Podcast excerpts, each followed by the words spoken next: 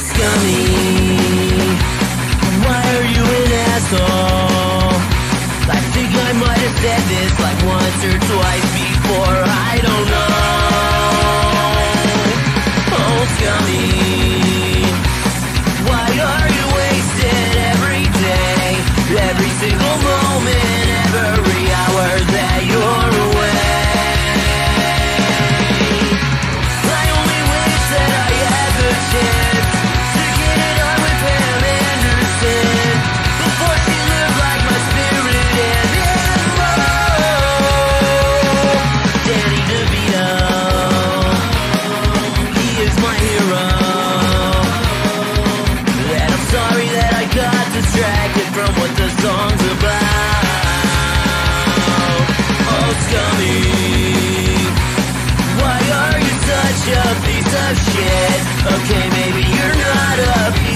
it, and I'm just jealous.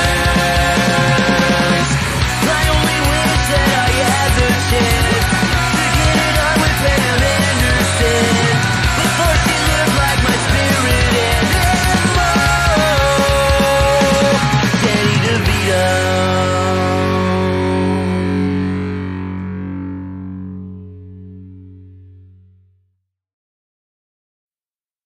We are the one don't know what we're fighting for. Give us a gun and send us all off to war.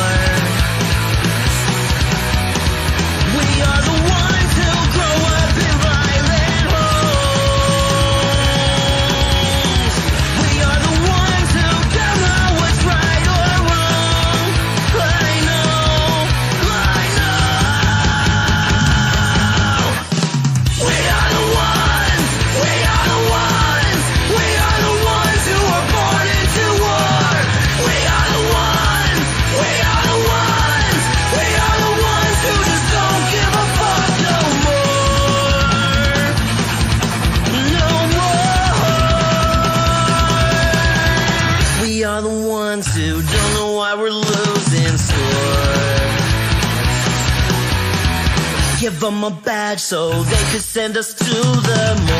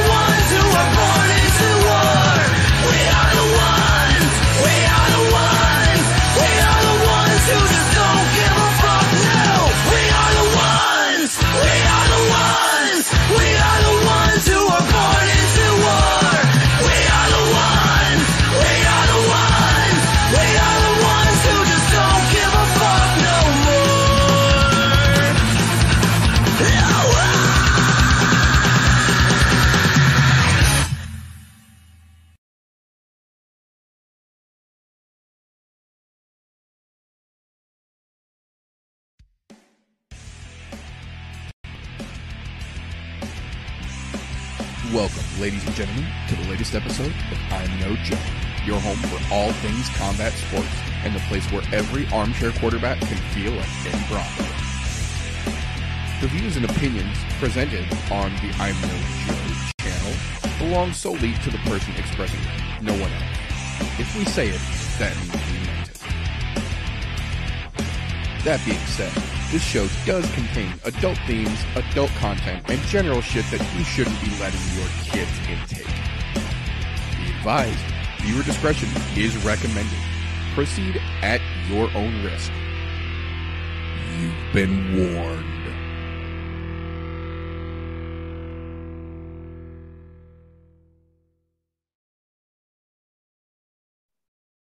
If it's Thursday, there's probably been another mass shooting in the United States. Unfortunately, that was supposed to be a joke when I wrote it the other day. And sadly, if you followed the news, we've actually had another one today. So I, I wish I could honestly say our thoughts and prayers go out, but I, I can't because this is fucking disgusting. And I, I genuinely feel for the people involved, but that's a topic for another episode. So sorry to start off so grim, but if it's Thursday, it is indeed I'm No Joe. So, welcome, ladies and gentlemen, boys and girls, somberly to the I'm No Joe podcast, the show where every armchair quarterback can feel like Eddie Bravo. Uh, today, as like most days, I have got the one and only Golf T Vapes himself across from the octagon from me this evening. Uh, we may have some more folks, more folks joining in as the show goes on. Sorry, this is live, and as you can kind of guess, that intro fucked my brain up a little bit as did reading the reason for it fucking my brain up so uh sorry in advance the show might be a little weird because that's fucking strange to read as you're getting ready to start a podcast but uh that being said we're gonna do the damn thing. So golfy i know you haven't been feeling the greatest but how the fuck you doing right this particular moment brother? Feel like absolute dog shit, but I'm here to talk kicky punchies because you know, even feeling under the weather ain't gonna stop that because you know, at least we've got a couple of I'll say decent fights on the card, considering it's a double whammy on the front of titles possibly changing hands, and then right there is obviously now that Dana has put it out there a winner gets shot at the title match going on there too. So for sure there's a lot of interesting shit. The rest of the card is, uh, in my opinion, a whole bunch of fluff. But hey, you know, at least we've got three or four good fights on the card. I'm right. I'm right the fuck there with you. Uh, I absolutely agree 100%. Um, so, that being said, uh, we will jump right in here as we like to do around here. We will start with a little bit of a quick recap from last weekend's punchy, kicky interestingness that we had before we dive into this weekend. Um, real quick, I want to start off by doing just a tiniest of tiny little recaps uh, for Icon FC 3. For those of you who might have missed it, I, I am telling you right now, there are two matches on that card that are absolutely worth your time to go back and watch. The first of which being the pro debut of Lydia Warren.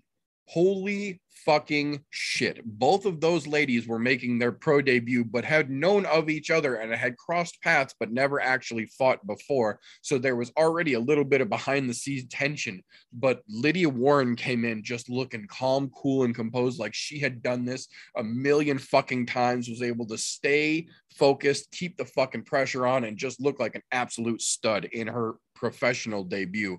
That fight was fucking spectacular. But the other one, the one that we've been telling you about for mm, a month and a half or so, that was worth your fucking time to tune into. Well, guess what, boys and girls? We were not wrong. We Babe Ruth that motherfucker right out of the park because Bo Nickal came in and as one of the most highly touted wrestlers and grapplers and submission practitioners making his professional MMA debut last weekend, he ended up walking out with one of the fastest knockouts in fucking Icon FC history. Now, granted, this is their third event, so take that with a grain of salt. But that being said, the wrestler that everyone said don't let him take you to the ground came out and showed beautiful fucking striking and he used his hands to put his fucking opponent to sleep in his pro debut so it's a beautiful i believe it's uh a minute and 26 seconds is what they call the entire thing, I believe. So it's literally just going to take you about five minutes or so to watch all of the highlights from the fucking ladies match and all of the Bo Nickal match if you're interested. Less than 10 for the whole kit and caboodle. But uh, Icon FC, other than that, not really a great card. But those two event or those two fights on that card as, as a representative for that event, worth the 10 minutes, in my opinion.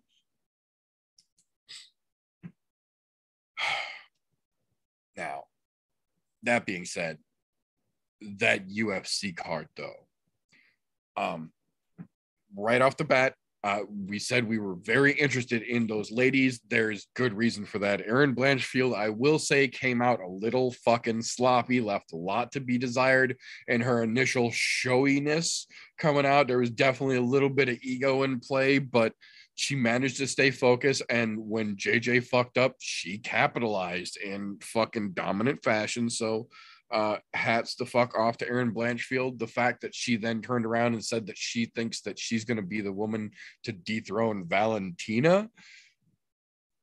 Oofta. I mean, uh, you got the W, you got the submission over JJ, who was absolutely at one point in time a very highly touted prospect, but excuse me, to think that that performance indicates in any way that you're ready to dethrone Valentina uh, I'm I almost wonder if one of them shots from J Day didn't land a little cleaner than we all thought it did because that sounds a little CTE ish, sweetheart. Calm the fuck down. Um, ask uh, Maycee Barber what happens when you talk too big for your fucking britches when you first get into the UFC. That crash back down to reality hurts real fucking bad. So pump the brakes a little bit. um, I did not realize until Saturday, um, Andreas Michailidis was cutting down to welterweight for this fight for his first time professionally. He is another one of those fighters that started at 205, then made the move down to middleweight, and then at fucking whatever decision in his camp made him think that he was ready to take a 170 pound fight and he is not ready to take a 170 pound fight. Uh, he was definitely definitely too fucking small uh, at 170 pounds. He sucked way too much out of himself and there just wasn't enough there. Not like he's a big middleweight to begin with but he looked like a skeleton in the fucking ring at welterweight. And it ended up actually making the goofy looking fucking dude that he was fighting against look that much better, in my opinion, because he was able to just manhandle him and kind of throw him around and do what he wanted, even though nothing he did was very impressive or very dominant. And the crowd rightfully got a little buoy during that fucking match. So, um, now, to be fair, uh, we'll come back to talk about the results of shitting the bed on a big fucking stage like that for Michailidis here in just a little bit. But uh, good on Renat. Uh, he got himself a fucking W in his UFC debut. So good on you there. Um, the first what the fuck happened of of the card, big time uh, in that Molina versus Zhumagulov fight. Um, it was absolutely a, a, very close back and forth battle. I, I will admit that in my for my money, definitely a lot better than it was given credit. Um, but this is one of the things that we complain about as fans who pay real close attention to the fights like this. The scorecards came in 29 28 Molina, 28 29 Zhumagulov, and then 30 27 for Molina. A point difference, understandable from different perspectives around the, the cage. For someone to see it 29 28 one way, 29 28 the other way, and then one judge out of nowhere to see it as a clear 10 9 3 round to nothing 30 27 victory. This is why you're now even starting to hear fighters and coaches say that it, it's time that we make judges justify their scores in situations like this. Don't just turn in numbers. Why are you giving those numbers? Because some of these guys, not to say that the fans know by any stretch of the imagination, because the average fan, even some of the hardcore fans, genuinely don't understand honest scoring credentials. But some of these judges we're seeing also clearly don't understand the scoring credentials when we've got a situation like this resulting in a split decision. To be fair, Molina got it and Molina earned it. Uh, I thought that he had that fight 30 27 all across the board, but it was close enough. I could have seen it 29 28 going back and forth for a split.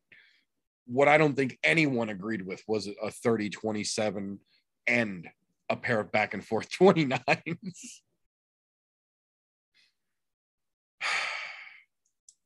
Just infuriating, infuriating on the judging side of things. Um, I don't know if it's an official record with the UFC. I think it fucking should be, though.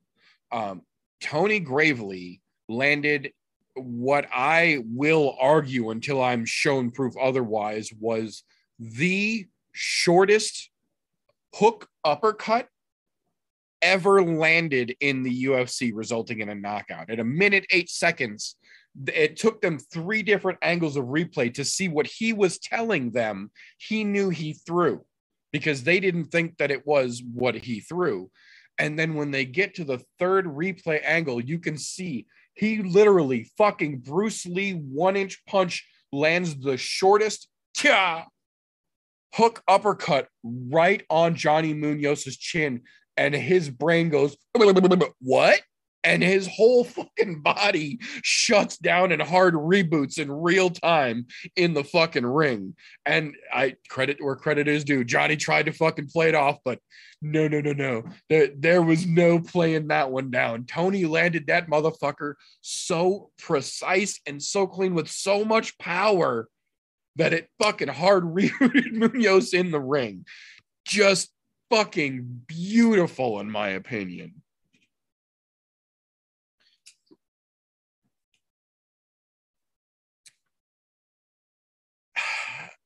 unfortunately, uh, the next match again uh, will have deeper repercussions than I think anyone realized going into it.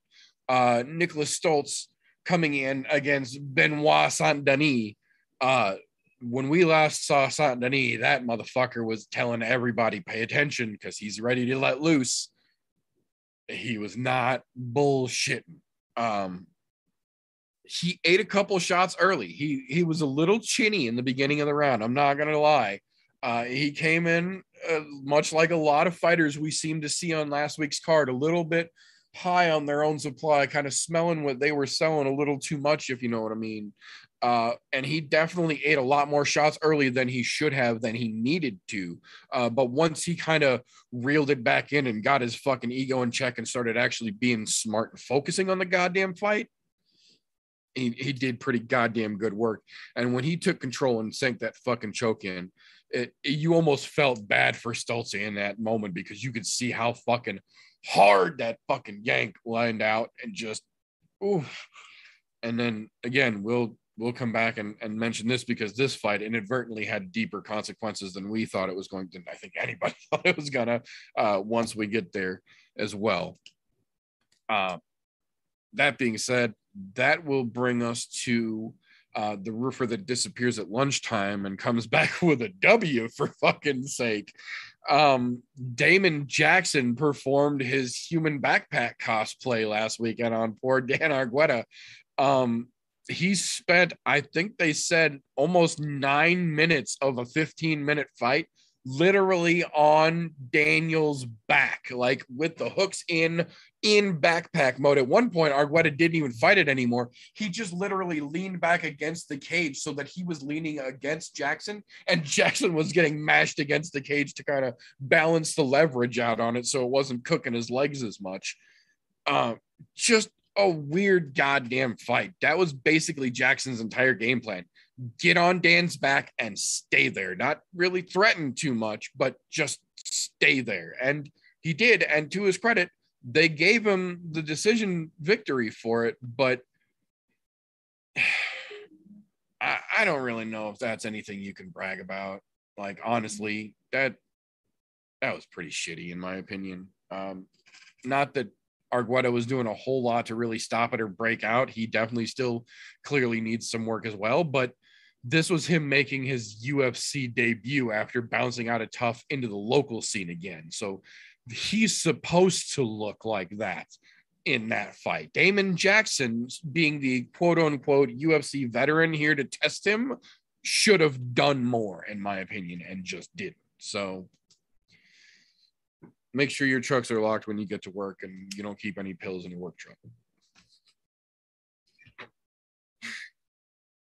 Um, that being said, this will bring us to the moment that I literally had to write down in my notes live during the fight to make a point to fucking remind myself to talk about it here because I want to take just a second aside from the fight to give Chris Tognoni props for seeing what was happening. And despite him still for some fucking reason giving I don't know maybe 27 hard warnings before he did so he did take a point during the fight from Alex De Silva while the fight progressed without stopping it so that Joe Solecki didn't lose the position but De Silva still lost the fucking point.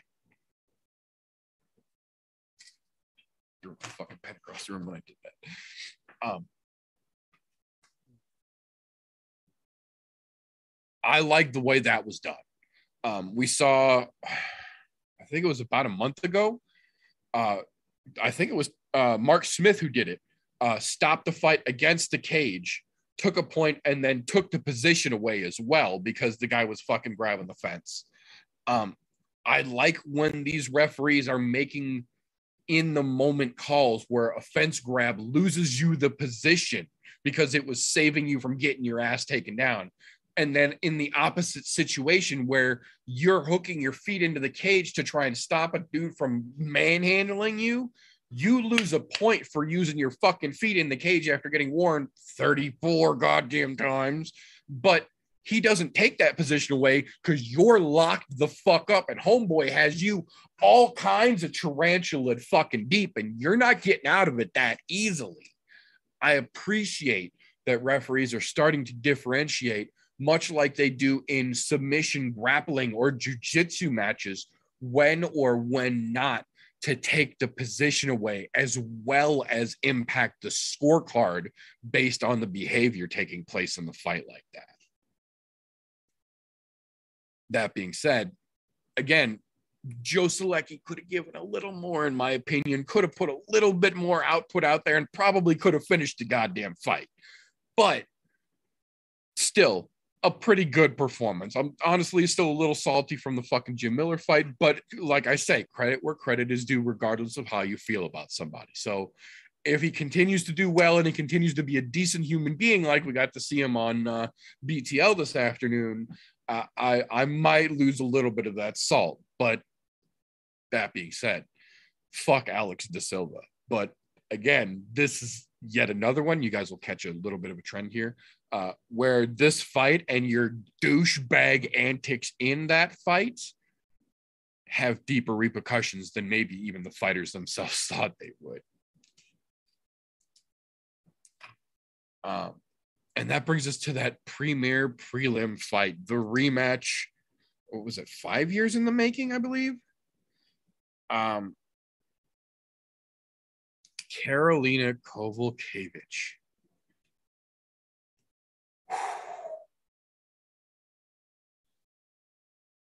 talk about pulling out the stops, knowing that it's shit or get off the pot moment and just giving that diaphragm. Ah! She gave it the old fucking what for. And to be fair, she said immediately afterwards and confirmed it in several interviews since that she went into that fight knowing that if she lost, that's that's her. She's getting cut from the UFC and she's going to have to retire because at that point, free agency just isn't going to give her the money she would need to be able to keep doing this.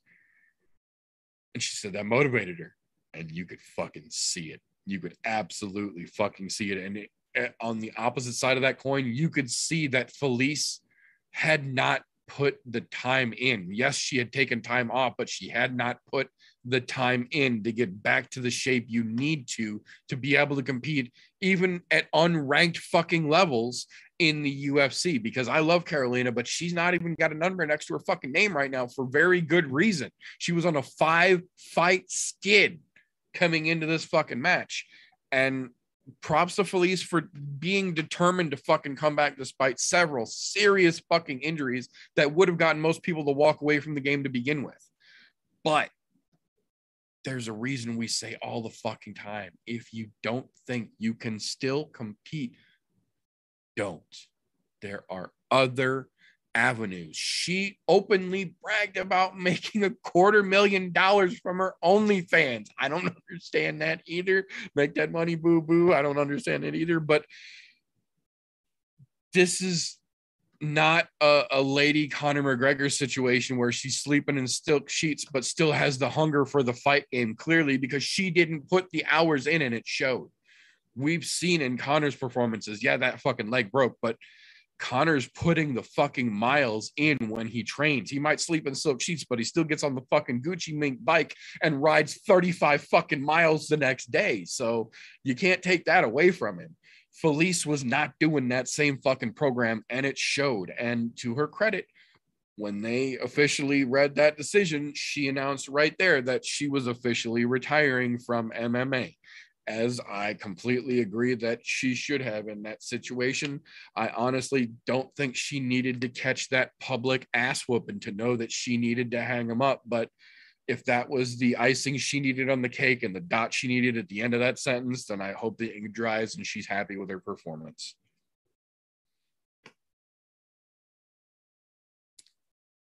That being said, though, um, we went into it saying that uh, even though we might not be the biggest Menifield fans, we were pulling for Team Alonzo after we found out that Askar Mozharov had literally faked his own record to such an extent that he and several of his cohorts allegedly, allegedly made phone calls and threatening emails from burner accounts and burner phone numbers pretending to be full metal dojo and other organizations that the media representatives they were contacting knew personally and knew for a fact could not be what these people were claiming it to be so it it was very very interesting um but Menifield exposed that motherfucker. He came in, he did work, and he got that motherfucker out of there with extreme prejudice in what they're calling four minutes and 40 seconds.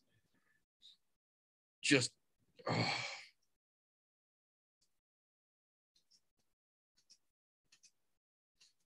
one second here.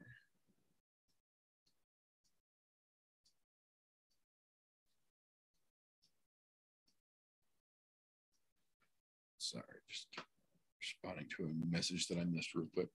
Um, that being said, Ode Osbourne with some of the cleanest fucking hands we have seen him produce to date just the cleanest fucking counter KO that he's ever fucking put up on highlight reel, in my opinion. Here, they called that a minute one, and I don't think it was a minute. I think that was after referees jumping in and a couple seconds taken away. That was a sub one minute knockout, in my opinion. Just looking like a fucking million bucks.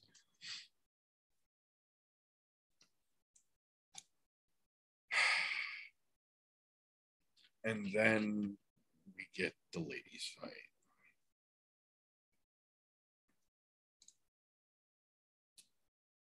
We talked about this last week because up until I think it was about an hour before the fight itself actually took place, they still didn't even have poor Karine Silva listed, not by name, not by picture, not by anything on the official UFC website, even.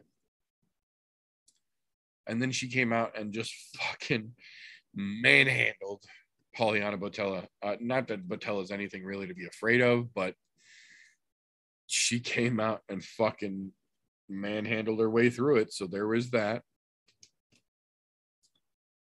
Uh, that being said, the People's Co-main event, Michael Trizano versus Lucas Almeida. Just a fucking back and forth war. But what ironically turned out to be another running theme of the evening last weekend and a understandable but very questionable stoppage. Uh, Lucas Almeida gets the TKO in round three in just about a minute there. Great back and forth fight, but man, that, there was questionable refereeing and questionable judging on display last Saturday. Uh, unfortunately, neither one of those came in to factor in the co-main events uh, decision.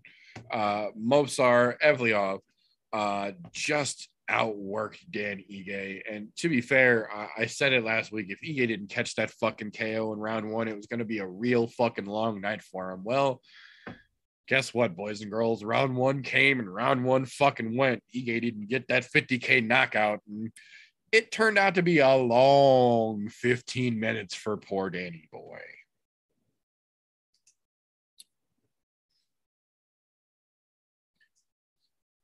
Yeah, not the most exciting fight, but Evloev just literally grappled the ever loving fuck out of Danny Ige. And Ige had no fucking answer for it, and no way to even re- remotely stop it. So, you know, what are you going to do?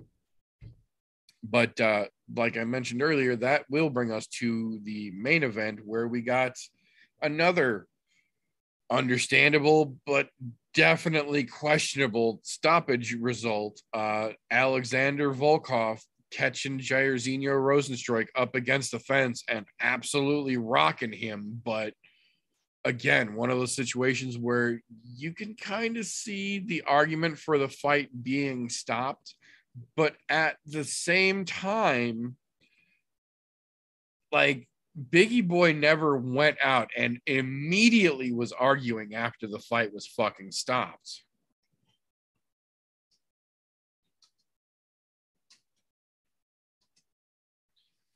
Um, I I'm not going to say it was a robbery. It's it wasn't that devastating of a call because Volkov was landing serious shots and the momentum was physically shifting up against the cage and you were watching him beat the fuck out of Rozenstruik. It was going badly very quickly. And had the referee not stopped it, my guess is two, maybe three more shots at that fucking caliber, in that range, at that momentum level already moving, and it would have been the end of the fight either fucking way. So I, I understand Rozenstruik's contesting it because he didn't technically go out. On the other hand, we've seen much worse stoppages get much higher fucking praise from people because of the ass whooping that was taking place. Uh, so, you know, it it was a stoppage. It it's going to be controversial because nobody likes to get stopped. But that being said, it was understandable in my opinion. Rozenstruik just couldn't fucking defend himself anymore. Volkov was landing down fucking hammers, and at that point, how many of them do you let a guy fucking take? What's the what's the point where we say, okay, he's getting his ass handed to him, but he didn't technically go to sleep. So let him eat seven more unanswered fucking 265 pound fists in his fucking face before we finally save this guy from his own fucking toughness here. That's what the referee's there to do. So at some point, we got to tip the hat and be like, yeah, no, he was getting his ass beat. Let's call that a fucking evening. I get it. I get I get that there's controversy, but I'm cool with it, man.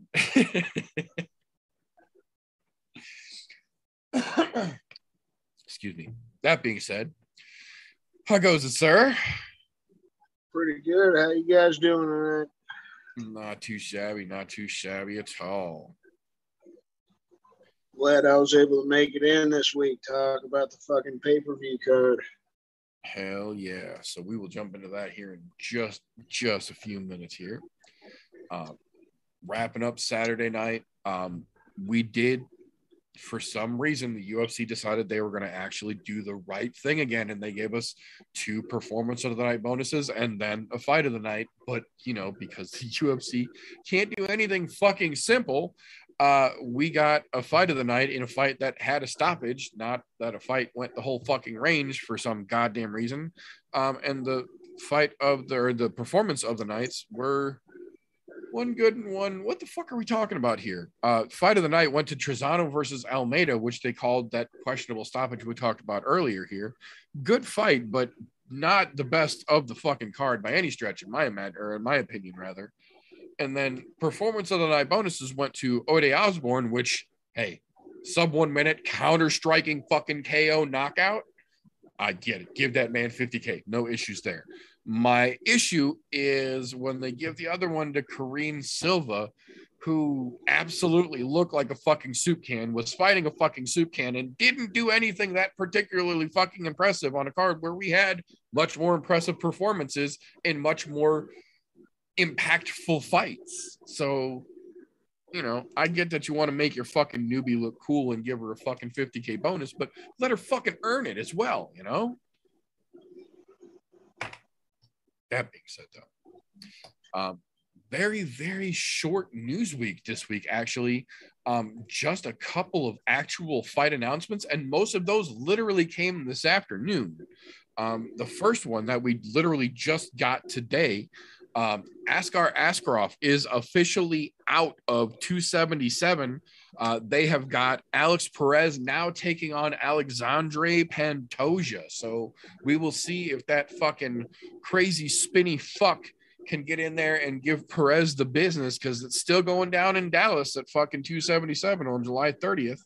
Um, not nearly as exciting of a fight, in my opinion, but still entertaining potentially. And I would not be mad at seeing Pantoja get knocked the fuck out. Not that I like Perez, but I'll root for him to knock Pantoja the fuck out.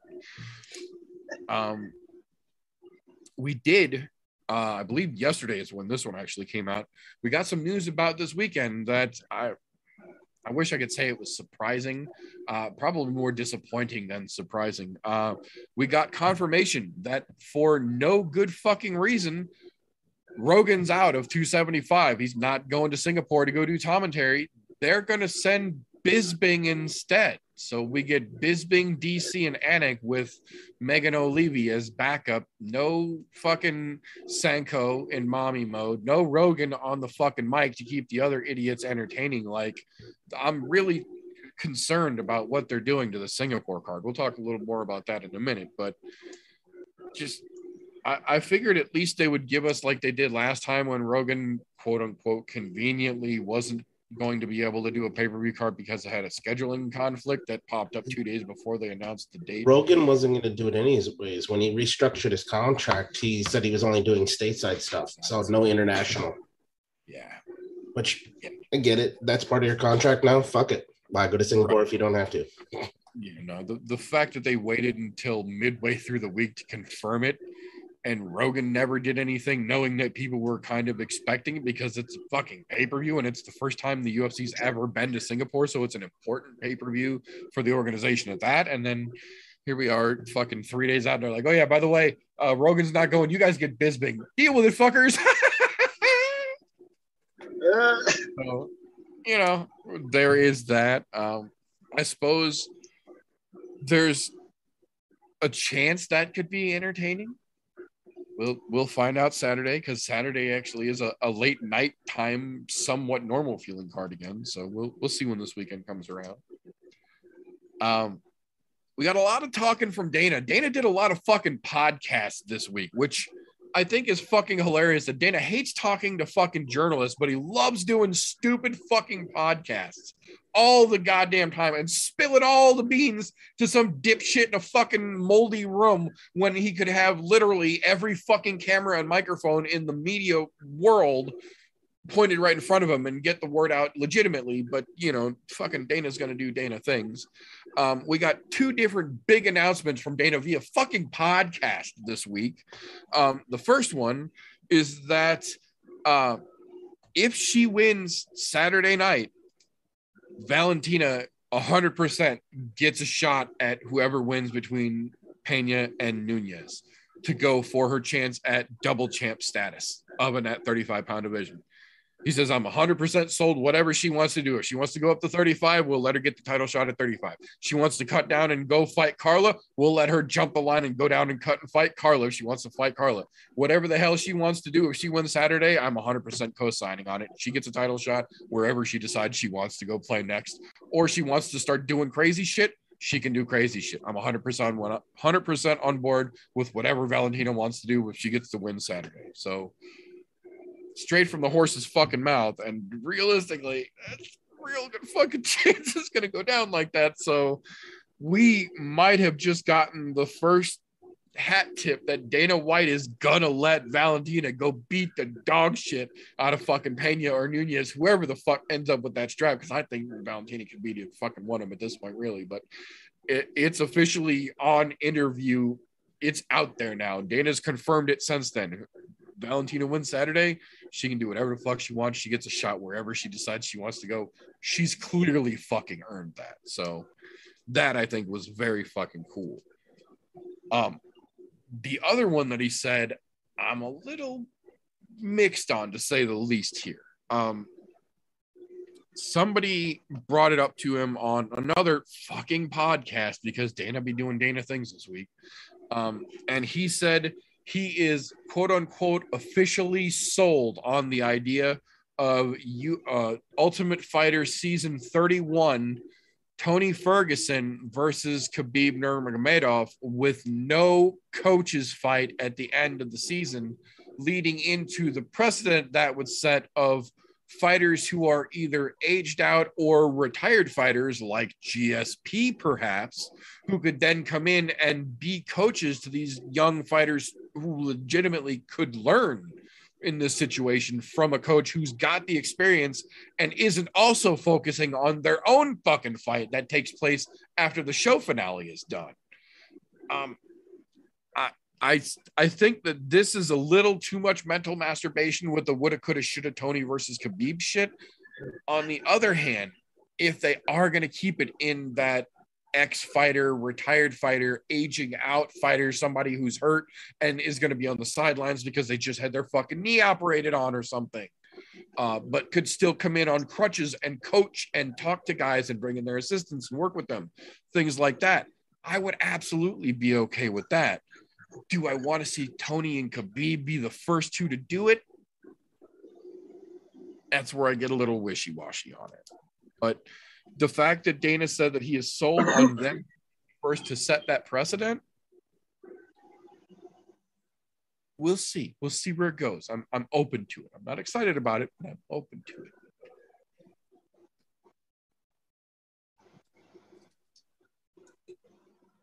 That being said, um, I know it's almost beach bod season, but the UFC be trimming the fat though. Uh, the UFC officially cut nine fighters in the last three days. Um, folks who got the axe were almost exclusively losers from last weekend's card for the most part here. Um, Louis Smolka, who we saw get his ass kicked just a couple weeks ago and said was most likely going to be walking papers, sure the fuck was confirmed yesterday. Them's walking papers. Uh, Felice Herrig, who retired in the ring Saturday night, ironically and kind of cruelly as well, also got released from her UFC contract after she retired. So even if she hadn't retired from fighting, she wasn't going to be doing it in the UFC anymore either way. A little cold blooded, but I get it. Uh, Andreas Michailidis, who we talked about earlier, just should not have cut down that fucking far. Uh, cut his ass right out of the fucking UFC with that L as well. Uh, Frank Camacho, who we saw get the business just a couple weeks ago, is done getting the business under the UFC banner as of now because he got snipped the fuck out as well. Alex De Silva, the douchebag who couldn't keep his toes out of the goddamn fence and lost him a point because of it. Also lost him a UFC contract. Good mood, dipshit. Um, the one that I don't understand out of this entire list of names, Tristan Connelly has officially been cut from the UFC. I understand that he had some ups and downs, but we have seen much worse fighters be given much better chances and much longer runs before they get cut. So it just it it kind of struck me as a little bit odd, but he's also one of the few in this list that I believe still genuinely has the potential to go back to an LFA or a regional circuit or something, kick a couple asses, take a couple names, and then get himself back to the UFC without too much trouble as well. That being said, um, TJ Laramie is on his way back up to Canada because his ass is sorry kicked out of the UFC. Tuck your toque in and go, bruh. Uh, Nicholas Stolze, who we talked about, came in looking hot, ended up not. Uh, actually got himself an L and walking papers from this last weekend's fuck up. And then the one that we've been waiting for since we heard his dumbass popped hot for USADA once again Felipe Colares has officially been released from his UFC contract as well. Goodbye, good riddance, go fuck yourself. That being said, the two actual fight announcements, like genuine, these are a fight that were put together to be this fight announcements that we got this week, are what I'm going to wrap the news segment up here with. The first one I'm very interested in for a number of fucking reasons. Adriano Moraes versus DJ Demetrious Mighty Mouse Johnson to the run back is officially taking place August 26th as the main event on One FC's first ever Amazon Prime card. That's right. They are doing a card exclusively on Amazon Prime. So the run back, the fact that DJ lost that match originally by a soccer kick to the fucking head after talking about how happy he was that Aljamain Sterling got fucking kicked in the head and made fun of for it. The fact that they're running it back, they're making it the fucking main event. It's going to be on Amazon fucking Prime. I think that ONE FC is doing everything fucking right to market that match and make it what it should genuinely fucking be. But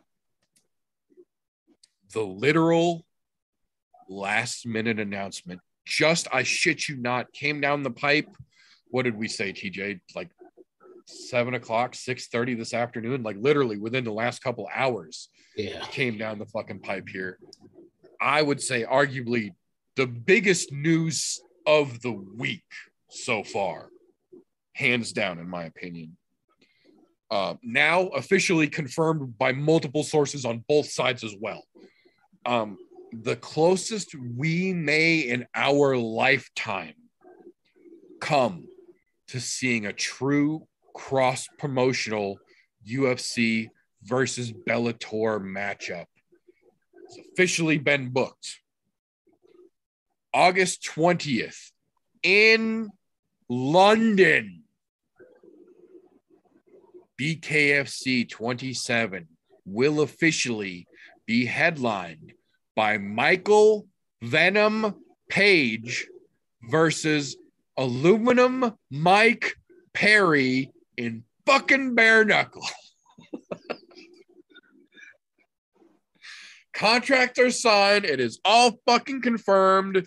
BKFC has done what Bellator couldn't do in three times around, and that is put MVP in a main event in London and let him sell a million fucking tickets. Guess what? They let him take the gloves off, and BKFC put him on the promotion. That motherfucker went crazy. It broke the MMA internet for about an hour and a half this afternoon when that came out. I literally watched it interrupt live MMA news, like completely disrupt the whole fucking rhythm of live shows that were taking place when it came down the pipe. I'm not fucking joking. Um, this is one of the genuinely most interesting matchups we have seen put together in a hot fucking minute here. And like I said, this is the closest we might ever genuinely get to a UFC versus Bellator crossover. Oddly enough, it's taking place bare fucking knuckle, and MVP, the quote unquote top contender over in Bellator, is awfully fucking brave, in my opinion, legitimately, for taking the fucking gloves off and risking his already controversially fragile fucking hands with no gloves now, just fucking wrist wraps against Mike Perry, who we know for a fact has a skull made out of fucking stone that granite skulled son of a bitch is not easy to hit, and he can and has leaned into a punch to make you crack that fucking monkey dome of his. Like he'll let you get it right there. He'll let you get it all fucking night, hurt your fucking hands, and he'll keep walking in your face for it. So I'm fucking here for it. It that's a crazy fucking weekend. I think they said that that's one of the weekends where we have every major organization putting a card on that weekend as well. So on top of all the fucking craziness, we're gonna get MVP versus Mike fucking Perry bare knuckle on top of all that that weekend. I'm fucking here for it, dude. I'm fucking here for it.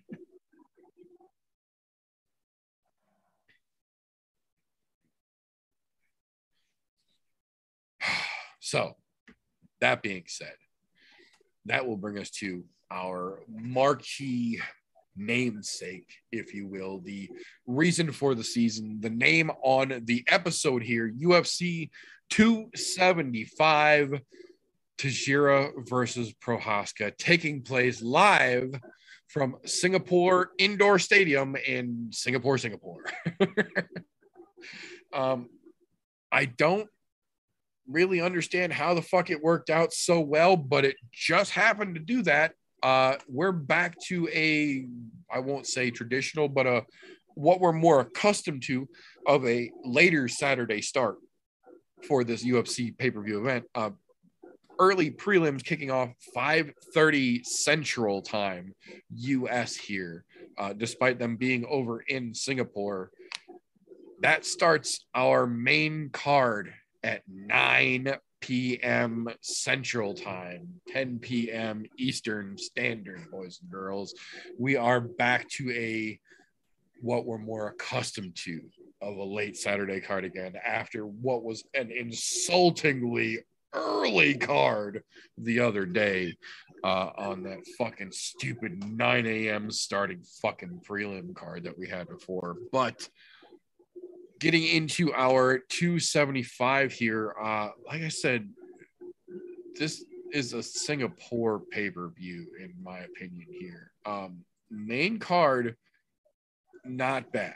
Uh, understandably, they they put predominantly the biggest fights on the main card, but this one, I kind of feel like they really dropped the ball on the the prelim, both the prelims and the early prelims there's a couple on the the prelims themselves, but the early prelims, aside from being opened by Jocelyn Edwards, who is uh, one of the main training partners for Valentina Shevchenko, there really isn't honestly a whole lot of interest on that early prelim card at all. And even in Jocelyn Edwards' fight, Ramona Pascual isn't that threatening. They're both still fairly new on their way through the UFC, so nothing really that terribly entertaining, in my opinion, on that early prelim card.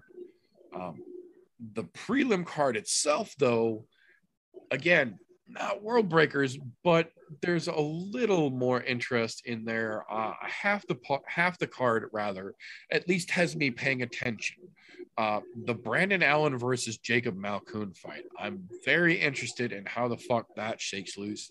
I don't know what Brandon Allen is going to show up, but we know how Jacob Malkoun plans to get through him. So Malkoun being Robert Whitaker's, you know, main training partner and uh, another representative of their gym as well always out to make a statement, but we've seen him be hit and miss literally as well. Uh, more often than not, Brandon Allen is just Mr. Inconsistent for the most part, though he seems to have it pulled together a little more lately.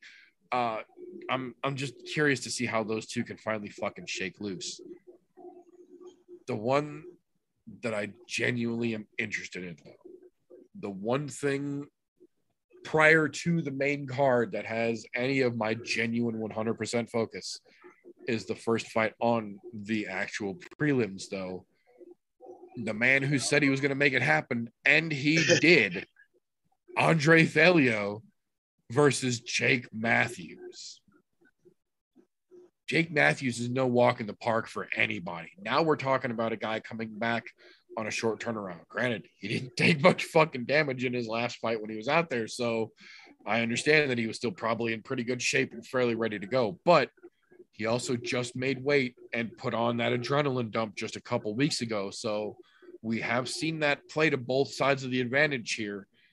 Jake Matthews isn't going to give you a whole lot of room to fuck up. I'm kind of curious how it fucking shakes loose. I'm excited for both of those fights. I think uh, the Fialho fight and Matthews fight, that's going to be a good way to start the prelims. I, I agree with you. Early prelims, it's three sleepers, and hopefully, hopefully, we'll see something good.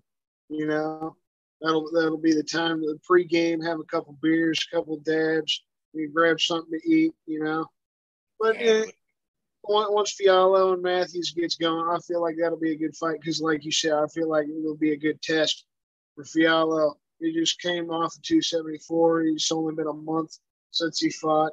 He, you're not fighting a scrub this time. So uh, the biggest thing, go get another first round knockout finish. It really, you know, puts puts him in a different spot. You, you got to give him somebody up there in the contention. So Yeah, absolutely. If he does it on the turnaround this fucking quick, pay per view to fucking pay per view, literally, and then gets himself another first round, I mean, that boy is represent. That boy is representing Sanford real fucking strong right now. We've been saying for a hot minute that those boys down at Deerfield Beach don't fuck around. Henry Hooft ain't nothing to fucking shake a stick at, dude. Andre Fialho seems to be one of the fucking latest and brightest fucking stars representing for that goddamn gym. So I'll tune in. This is sure what his fourth fight this year, right? Yeah, this is going to be his fourth fight this year. He's getting it. Crazy. He's fucking getting it. now, to be fair, I'm not genuinely excited, but I am going to tune in to the quote unquote premier prelim fight here. Uh, Seungwoo Choi is one of those dudes that he doesn't like, there is no gray area with him either he shows up and he looks like he's the kid in the middle of left field chasing butterflies, or he shows up and he's twisted the knob to 11, broken it off, and thrown it at the fucking referee before the bell rings. Like, there is no gray area with this dude. He either brings it or he's fucking Eeyore the whole goddamn time. And I'm not so much excited to see the fight. I'm just curious to see which Sung Woo Choi we get in this fight because Josh Culibao he's not a world breaker, but for a little dude, he packs a fucking wallop. He's one of those tiny ice cream shaped fellas where the majority of his muscles in his goddamn shoulder. So if he leans in and lands one on you and you're fucking around, he, he can end your fucking evening real quick. So it, it could get interesting. It could get, not that I think it will, but if you prepare for it Yeah, not to be, get- and it does, do we get the version of him that knocked out Julian Erosa, or do we get the version of him that was subbed out by Alex Caceres? You know, like Yeah, the one that Would- Bruce Leroy choked out, or do we get the guy that knocked out Juicy J? yeah, and which one do you fucking get? I agree with you on that. Yeah, hopefully, it, like that's how I always feel about all the fights. Luckily, you know, a few of the fights on the prelims this week, I actually knew some of the fighters. Some of them I had to look into, you know, do some notes on, obviously. And uh, I'm just always trying to be optimistic and hopeful. You know, as, as a fight fan, you want to see good fights, but there's literally, like you said, there's maybe three, hopefully four out of these seven on the prelims that you know will be good fights.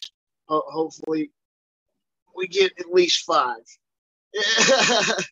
Right. Be really happy going into the main card if like five of them wind up going to finish or really good fights and just a couple couple of duds.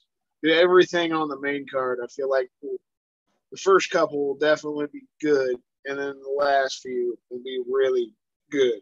Could potentially be great fights. You know. Right.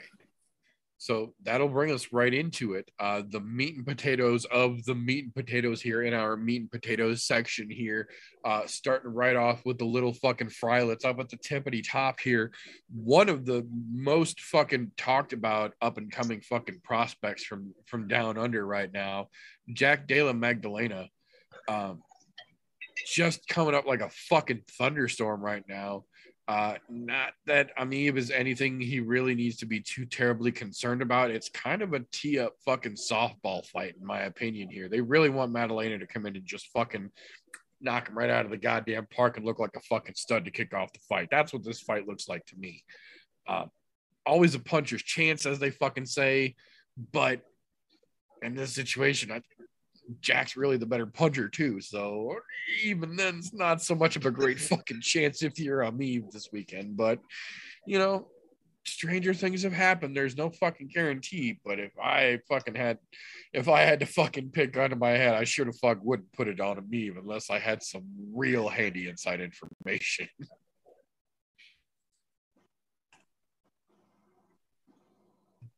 that being said, though, um, I almost feel bad for being excited uh, for the second fight on the main card here. Not because I'm really excited for the fight itself.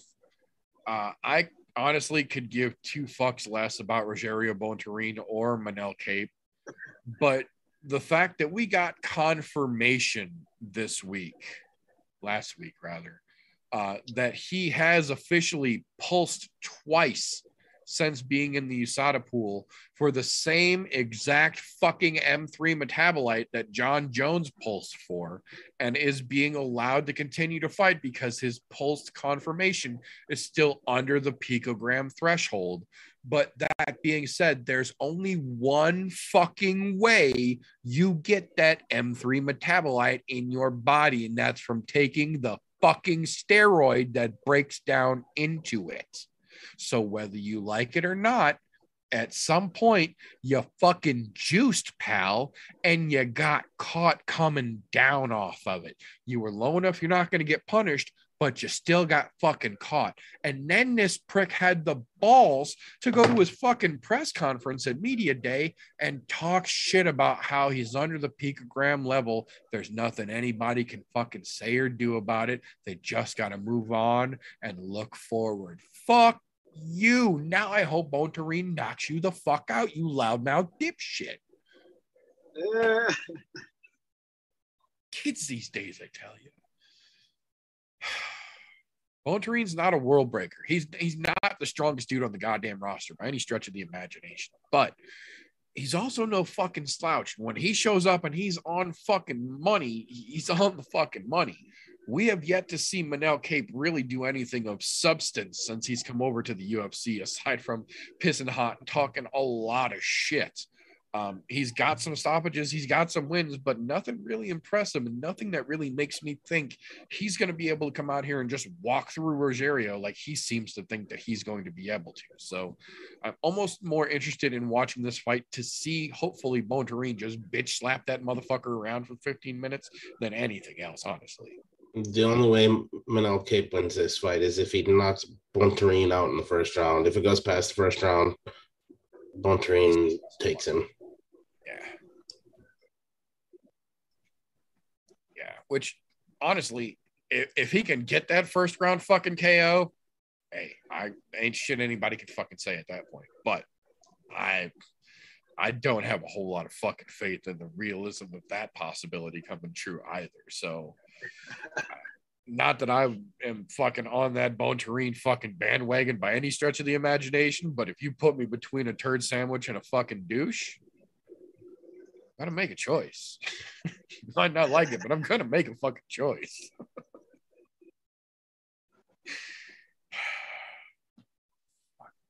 Kids these days. But luckily, that's gonna bring us to one of the strongest people's co-main events we have seen in a hot fucking minute, in my opinion. Uh, one of the few genuinely warranted and asked for rematches, the UFC has put together in a hot minute while it's still relevant as a rematch, which makes it even fucking crazier. Uh, Weili Zhang versus Joanna Jędrzejczyk. Uh, now, to be fair, they are running this as a three round fight and confirmed by Dana White this week. Whoever wins, which either one of them wins, will get the next shot at Carla Esparza for the title. Why they then didn't make this a five round fight, but we could see all sorts of other stupid fucking Diaz five round fights and shit when they were people's co main events, I don't understand. But, you know, hey, Dana White to do what Dana White to do. Uh, I am excited to see that this is going to be a rematch, but in in watching embedded series and watching that fight back again, uh, and and doing more research, getting ready for this weekend coming up, I I was gleefully reminded that while Joanna did not get completely one way trafficked in that fight, she absolutely did land some notable shots in that fight. She didn't win that fight. She absolutely did not win that fight. Anyone that thinks she did is as delusional as her fucking cornerman was. Uh, but she did land significant and fucking notable shots in that fight. The issue is that for the most part, all or predominantly the bulk of her significant and, and serious strikes that she landed in that fight took place in rounds four and five when she already had a fucking hot air balloon of blood showing up on her forehead, looking more like a Ferengi than a fucking Pollock. Um, she did land strikes, but it was so fucking late in the fight that she finally pulled the trigger and landed those strikes. She's not going to get that chance again now that they're only fighting for three rounds. Weili Zhang dominated the first three rounds of that fight and noticeably started to fade a little bit in four and five, where Joanna clearly picked up the pace and had the gas tank to fucking hold the pace steady for round four and five, where she started to genuinely do work. Not enough to win the fight, but did work. You ain't got those extra rounds, sweetheart. You ain't got that extra 10 minutes this time. And if you can't put your foot down on the fucking pedal and do that work from the beginning, I don't think you get the chance. Weili Zhang, aside from being clearly physically bigger and stronger than Joanna, is a hell of a wrestler. A hell of a wrestler. And where has she been for the last two years since their last fight? Oh, that's right. Fight Ready in Arizona with Henry Cejudo and a whole fucking gym full of wrestlers, making sure that her wrestling is on point in MMA wrestling, which she's already pretty fucking great at. And then you look at Joanna. Where has Joanna been for the last two years since they fought? Oh, that's right. Uh, she took eight months off because she didn't feel like doing MMA for a while. She took six months off because she wanted to just go beach hopping and quote unquote live her best life.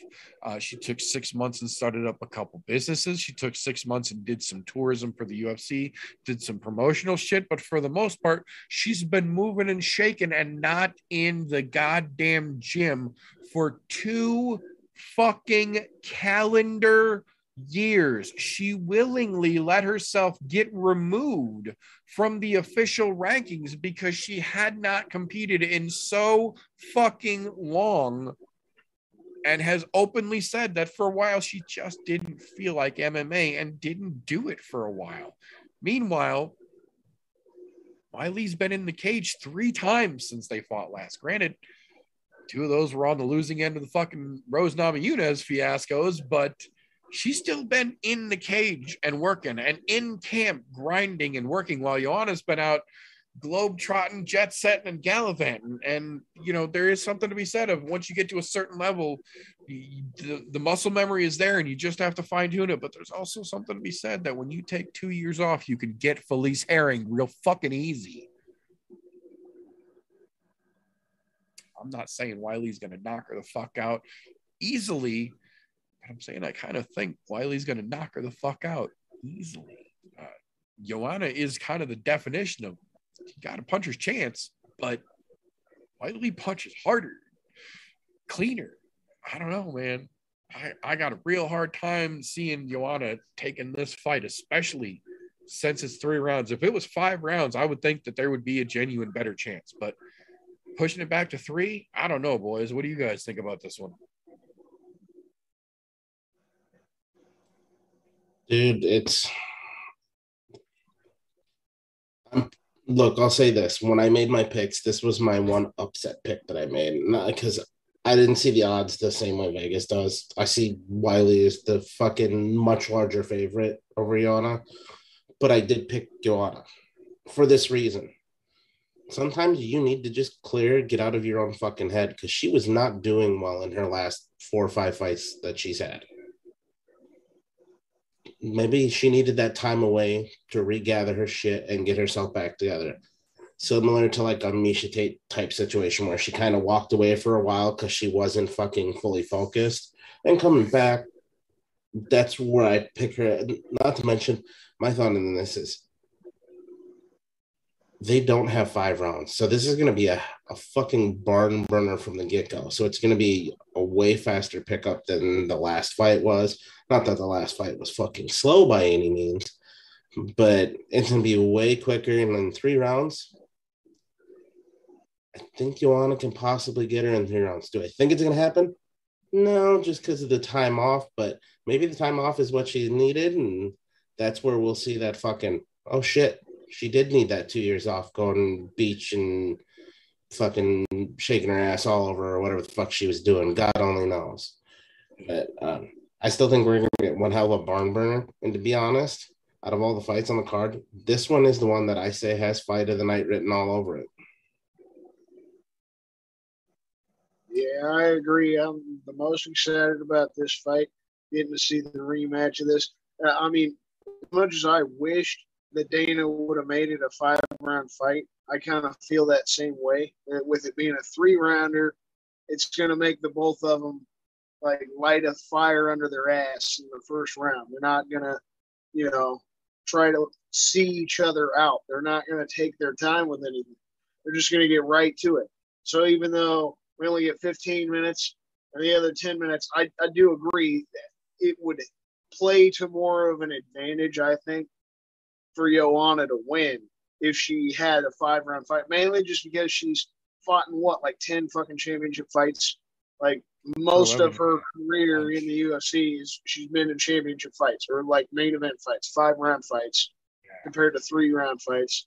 I think I heard this week during media day this is only like her third in her career, third three round fight. Like Yeah, that's fucking UFC. crazy. And she's had Yeah. 10 fucking five rounders. So I feel like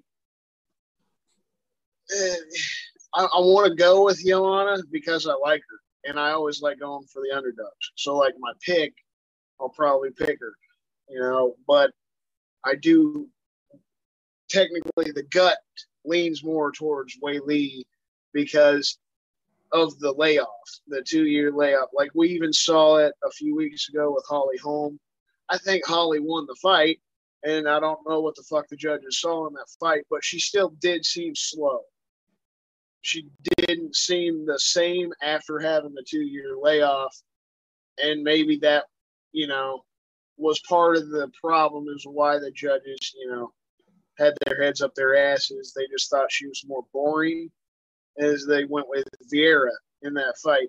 But Joanna, she definitely can't make any mistakes in this fight, and uh, she has to be extremely active. She's got to. You said she's got the puncher's chance. She's got to get the puncher's chance, in my opinion, to get this win. We'd have to see her get a finish. You know, like we saw Rose knockout Weili. You know, so it, Joanna'd have to get a knockout or something. To, in my opinion, if it goes to decision, they're probably going to give it to Weili, even if it's another close fight. She'd really have to do something. You know, that's the thing. These three rounds, he's going to start right from the beginning. I, I agree with what Golf T said. It's going to be a hell of a barn burner fight. And I'm excited as fuck for it. Yeah, no, I I agree. Um, excuse me.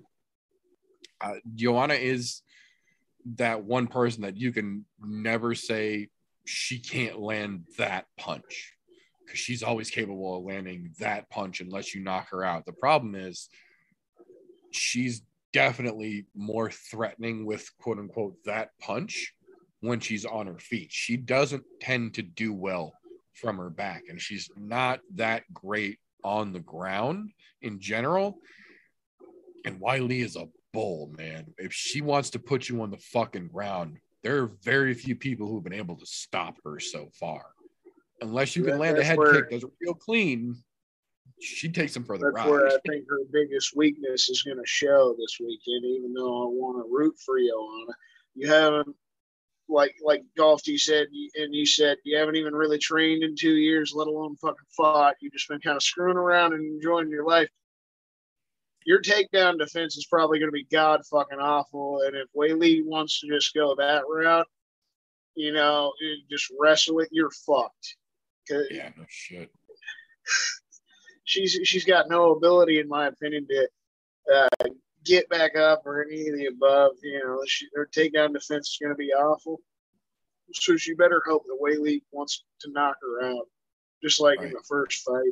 That she's got that same attitude. They just want to stand and trade.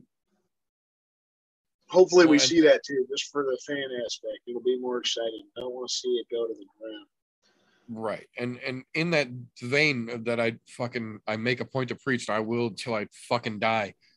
Credit where credit is due, regardless of how you feel about the person. She has spent a lot of time, Weili has, down at Fight Ready. And Henry Cejudo, for the douchebag that he is, and he is, much like Daniel Cormier, in my opinion, is a much better coach than he ever was a fighter. And he does know his shit from a coach's perspective. You can watch him coach and hear in what he's having them do, how he's responding, and the way that he interacts with his fucking trainees. He's much better, in my opinion, of a coach than he was a fighter. And he has got her dialed the fuck in tighter than a drum. And her wrestling is so fucking on point and smoothly integrated into her game, if she grabs Joanna around the waist one time, she's going for the fucking ride. And if Joanna gets thrown one time, it can change the whole momentum real goddamn fast. Henry has got her fucking tuned up, in my opinion.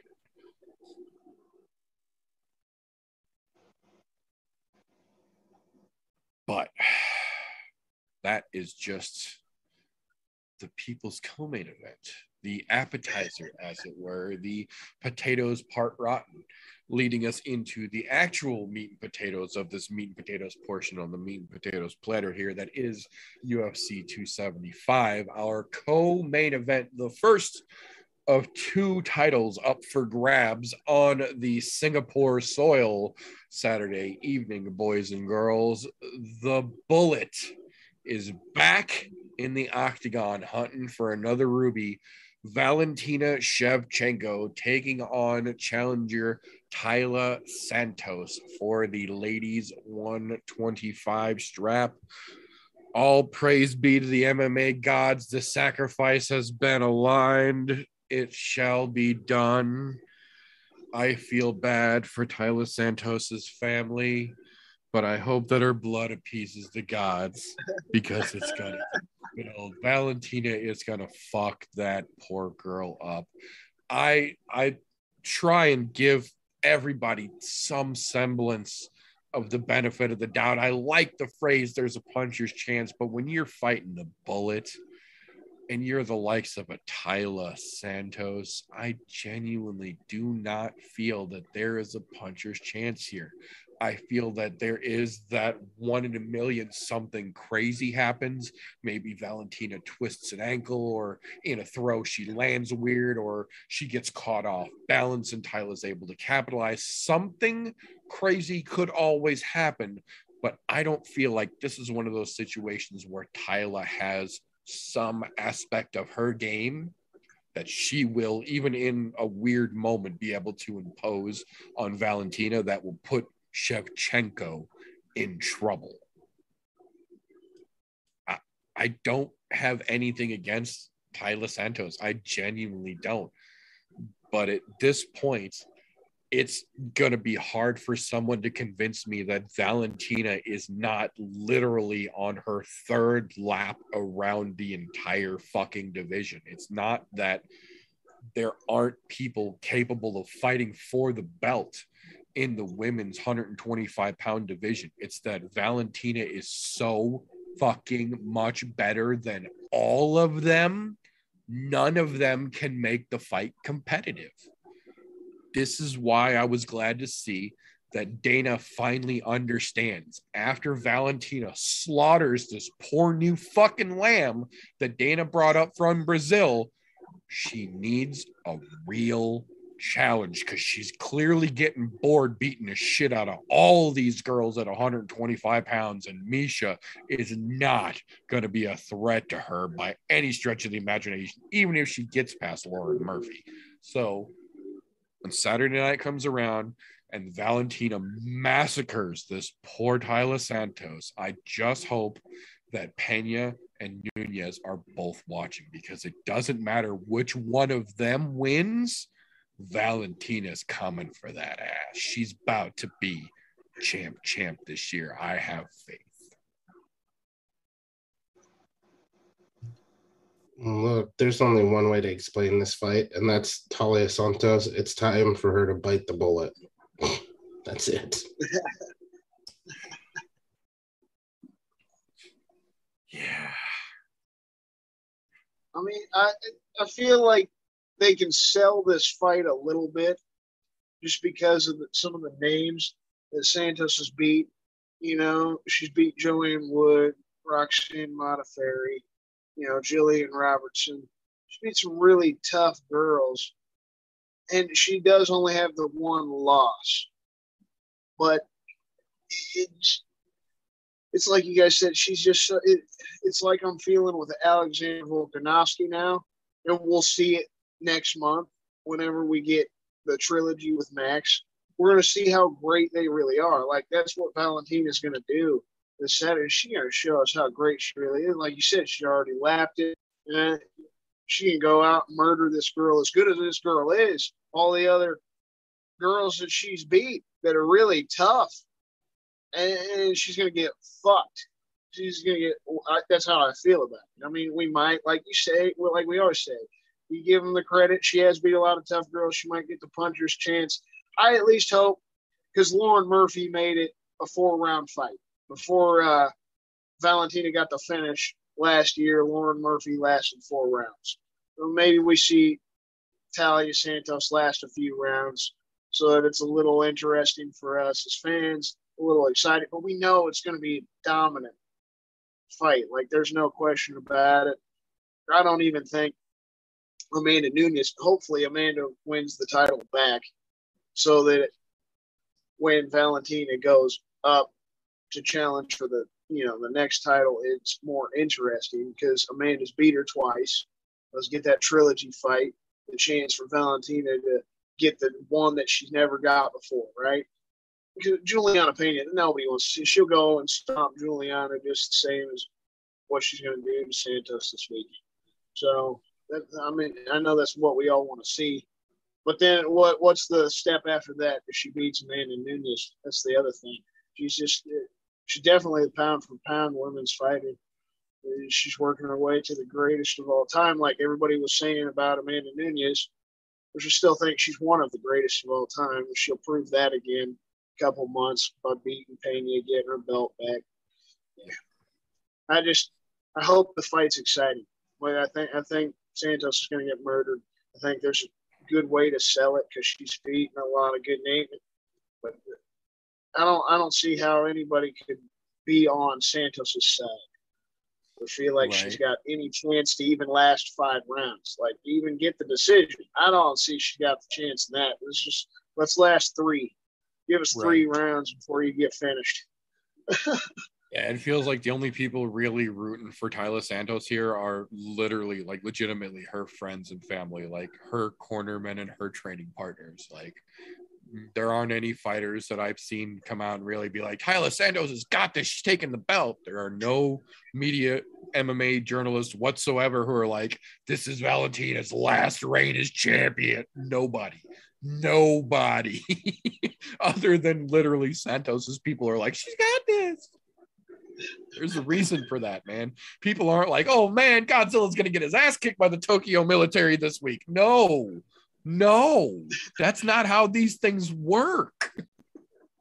And to add insult to injury, I literally laughed out loud so why so yeah, laughed so loudly when I saw this earlier that my wife came in to check on me.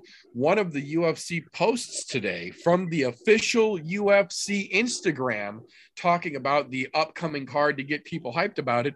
The first clip that they show, I fucking wish I was making this up, is Valentina Shevchenko flipping over and submitting Juliana Pena with ease and standing up and just going,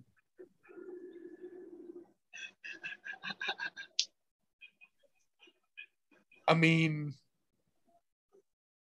the fights between Amanda and Valentina were two of, in my opinion, the greatest ladies fucking fights in bantamweight history.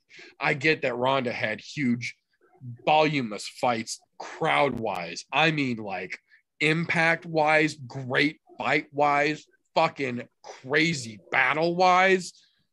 Amanda and Valentina have fucking gone at it. So if they go back at it again for that fucking champ champ status with Amanda holding 35 and 45 and Valentina holding 25 coming to take that 35 and steal the fucking middle ground, things could get real fucking interesting. But on the other hand, if Pena manages to do the unthinkable and keep that fucking belt and stop Nunes a second time, boy, you know damn well she's going to be real fucking nervous considering she is going to have had less trouble beating Nunes twice than she will have had beating uh, Valentina one time.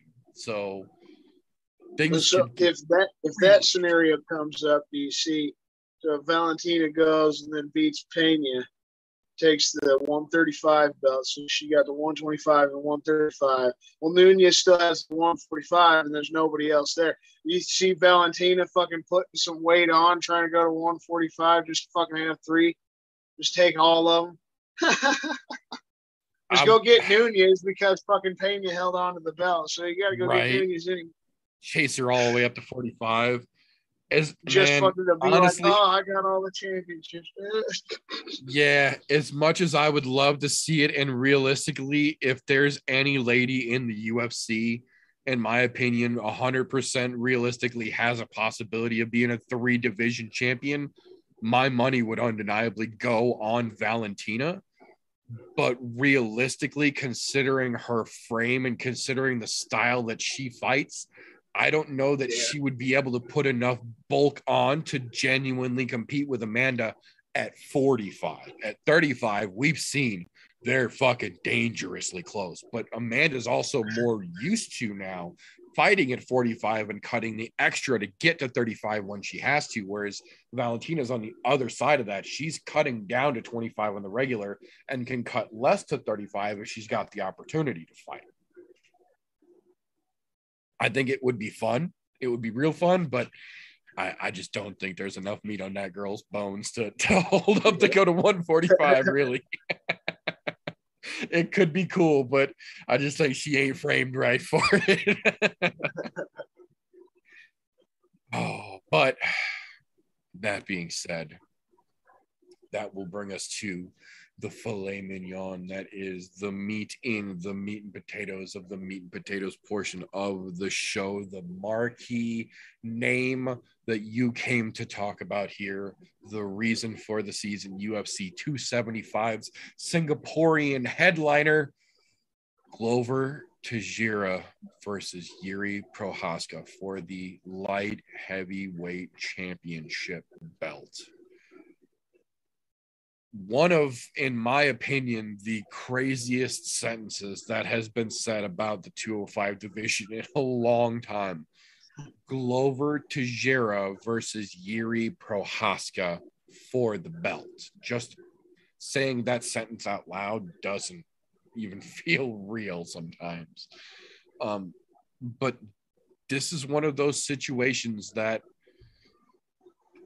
we I don't want to I don't want to say we told you so, but we informed you thusly on a multitude of occasions. Um, we've basically been telling you since before they matched Glover and Anthony Smith up that you better watch that old man. He's on a fucking run right now. He's really fucking serious and he's also really fucking sharp. Nobody seemed to really pay too much attention to that warning, and we gave it week after week after week after week. You look, you know, laugh all you want about the old man strength. Yeah, you know, the old man's still around for how long? Yeah, it's funny. Ah ha ha. Well, that old man just kept winning and just kept winning and they kept laughing and going, oh, he's, that old man's still at it. Look, that old man's still at it. Well, that old man took out every single fucking person they put in front of him until that old man found his way looking down the barrel of the fucking belt and he took it by force undeniably. And it's genuinely hard to argue that that old man at almost 43 years old isn't genuinely looking better than anyone else almost literally half his age in that whole goddamn division they brought in a 30 something young pup to try and take the belt away from the old man. And you know what? I don't think he can fucking do it. I think Prochazka absolutely has some weapons in his arsenal. I absolutely, like I say, credit where credit is due. Prochazka has some interesting weapons in his arsenal. I will absolutely give him that. But I don't think he's got the know-how to get past that crafty old bastard. I think Glover really is going to get those last two fucking wins on his way out. And he has said he's got two win spots left on his walls of his house. That's all he needs to fill, and he can happily retire. And Prochazka is about to be the next to last one to fill. I don't think he's joking. I don't think he's making a light statement of it. I don't think he's trying to be egotistical. I think he's being 100% genuine. I think he has put in the time, the effort, and blood, sweat, and tears to guarantee that he is capable and competent enough to get two more solid wins in the UFC and then hang out, hang his hat, and ride off into the fucking sunset. Prochazka definitely has some tools, but – I think the old man's got some up his fucking sleeve that the kid ain't ready for this time. And as much as I think Prochazka might have a legitimate chance against a lot of dudes, I think the old man's got something planned. And I think we see and still, I think the old man keeps the fucking strap. Dude, I'm right there with you. And with don't get me wrong, credit where credit is due. Yuri has come onto the scene of the UFC like a goddamn firecracker and decimating people that are put in front of him. Thus, and also we have one of the greatest spinning back elbows you'll ever see in history because of him. But at the same time, the dude has no ground game. Not that anybody has seen, because everything has stayed on his feet. Whereas you have a very crafty Glover uh, Teixeira who's been in this game for 20 fucking years. And he seems to be, he's like a fucking fine wine. He's getting better with age. And that's a scary proposition at 43. Like, he's starting to remind me of like fucking Randy Couture, oh, fucking yeah. getting up there in age and just getting better and better and better. Yuri, you got a chance as long as it stays standing. But if it goes to the ground, I don't give a shit what they said in interviews. No amount of training is going to be ready for Glover's ground game. The first thing he started when he started MMA training was jujitsu. And he was a wrestler before that.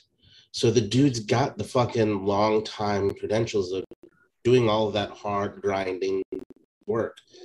And to be honest, I don't think there's anybody in the light heavyweight division that works as hard as he does at it because he has to diminishing returns as you age. That's how that fucking works. So you have to work twice as hard as these younger guys like Yuri.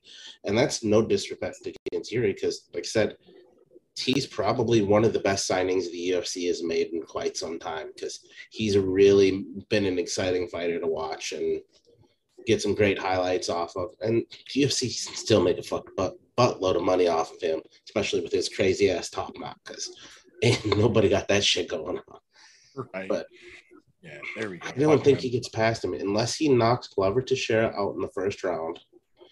Teixeira's gonna get him down to the ground, and I think he submits him in the second.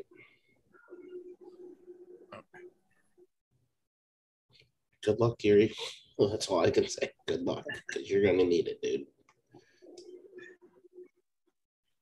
Why is this not working? Oh, that's why. I feel the same as you guys. I mean, the experience is what's going to be the difference. And, you know, Glo- Glover's got the ground game and all that, but then the 20 years experience, like is as talented as Yuri seems and the weapons that he's got, the knockouts that we've seen him put out. I don't, I don't feel like he's had the same amount of experience yet and and we really haven't. I, I, I haven't seen his ground game at all. I've never seen him down on the ground. So if it gets to the ground, Glover gets it to the ground, I feel like it's over. So Yeah. I, And uh, I just can't go with Yuri on it. Uh, ho- I think it's going to be exciting as hell. Right. It fucked up on me the first time, but I did get it fixed finally here.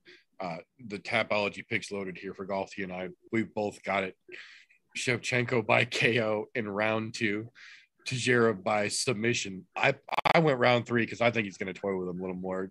Galti's got him for submission for round two, but we both pretty much see the fucking main and the co-main going the same fucking direction in about the same relative amount of time coming down the fucking line here. So that being said, uh, that is our talks for the UFC 275 here. Uh, as you did see, our Tapology picks are up. If you would like to join in the fun of Tapology picks, we are not in any way sponsored or endorsed by tapology.com. We do, however, take advantage of their free account service. You as well can go on, make yourself a free account, click on Pick'em Groups. You can look for either Group 965 or I'm No Bookie. All together, one word. Link is also down in the doobly doo. Follow the link tree link down there for all the goodies. Join the group, make some picks, go head to head.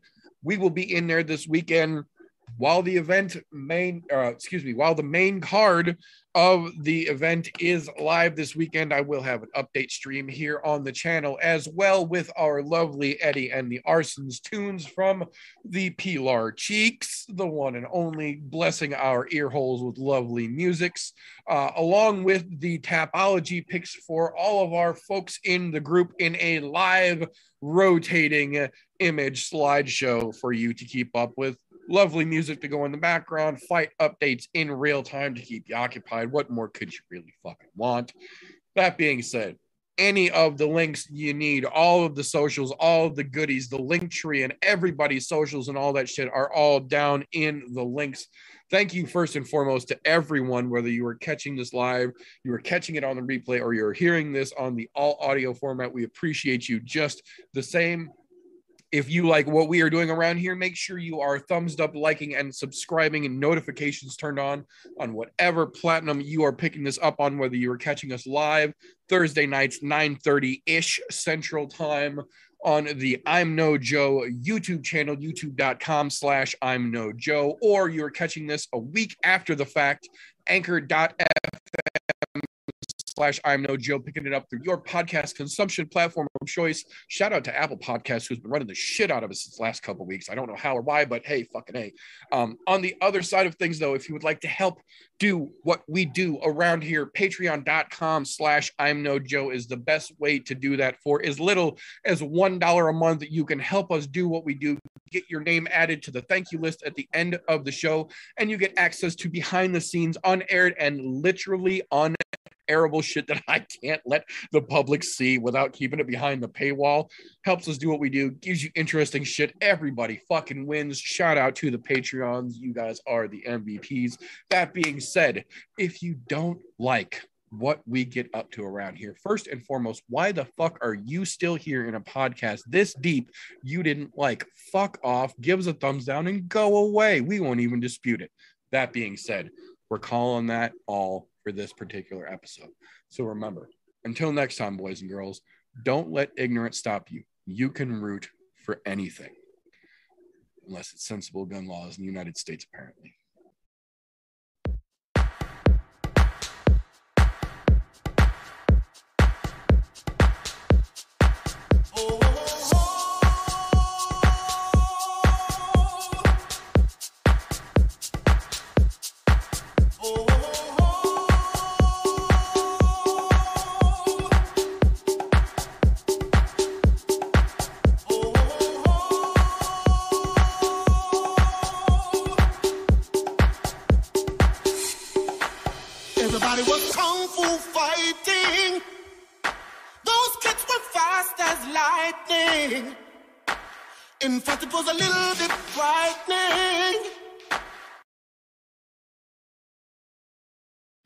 How do I say goodbye to what we had?